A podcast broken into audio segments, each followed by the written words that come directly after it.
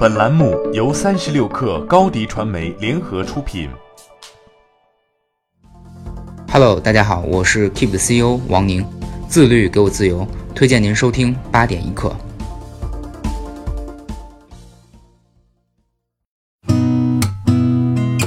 八点一刻，听互联网圈的新鲜事儿。今天是二零一九年十二月三十号，星期一。您好，我是金盛。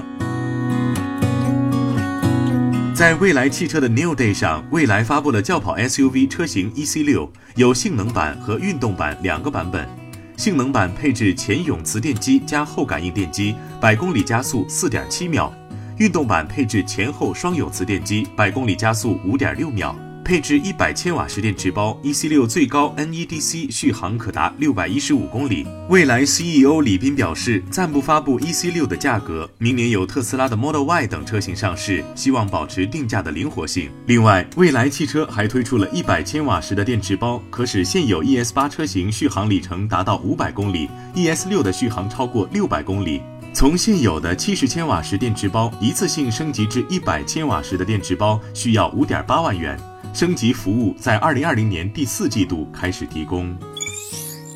特斯拉官方上周末宣布，中国首座 V 三超级充电桩正式落地上海金桥超级充电站，现在已正式对外开放。V 三充电桩最高可支持一百五十千瓦的峰值充电功率，比 V 二提升一倍之多。特斯拉还以 Model 3长续航版车型为例，详细介绍了 V3 超级充电桩的工作能效。在峰值功率状况下，五分钟所充电量可保证车辆行驶约一百二十公里，理想状态下可为用户节约一半的充电时间。由社会战略投资方与政府产业基金共同出资的 5G 产业基金，十二月二十八号在杭州成立。五 G 产业基金总规模二十亿元，一期十亿元已完成关账组建。基金组建获得了政府产业基金和战略投资方的重点支持，其中战略投资方包括上汽资本等多家知名投资机构和上市公司。它重点投资全国范围内五 G 上中下游细分行业龙头企业，携手产业链战略合作方，共同培育五 G 产业市场。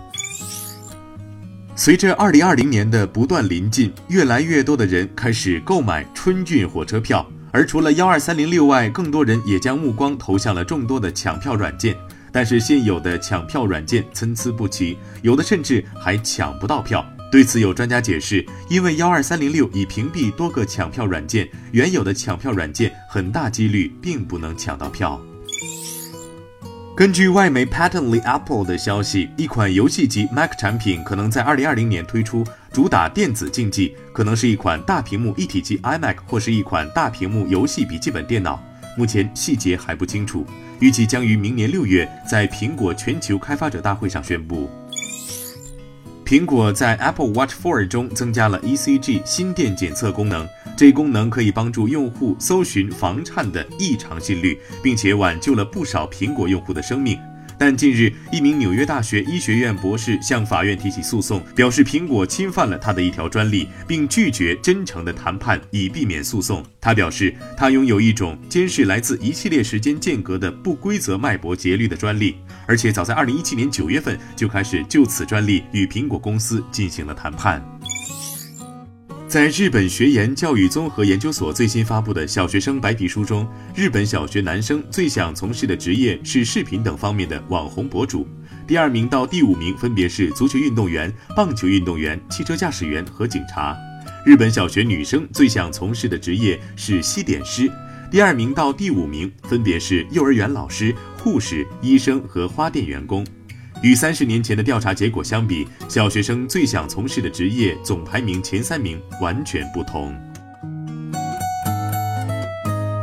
八点一刻，今日言论，在二零一九让世界爱上中国造高峰论坛上，董明珠说：“中国企业家要有刀刃向内的勇气，不要掩盖丑陋、掩盖错误，要敢于面对自己的错误，敢于亮剑。”他还曾被新加坡经济学家郑永年“中国没有企业家，中国只有商人”的话深深刺痛。希望用实际行动打破郑永年对中国企业家的认知。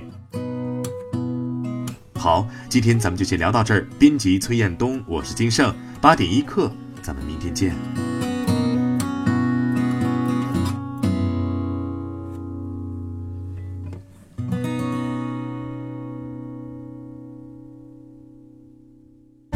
欢迎加入三十六氪官方社群，添加微信 baby 三十六氪 b a b y 三六 k r，获取独家商业资讯，听大咖讲风口，聊创业，和上万课友一起交流学习。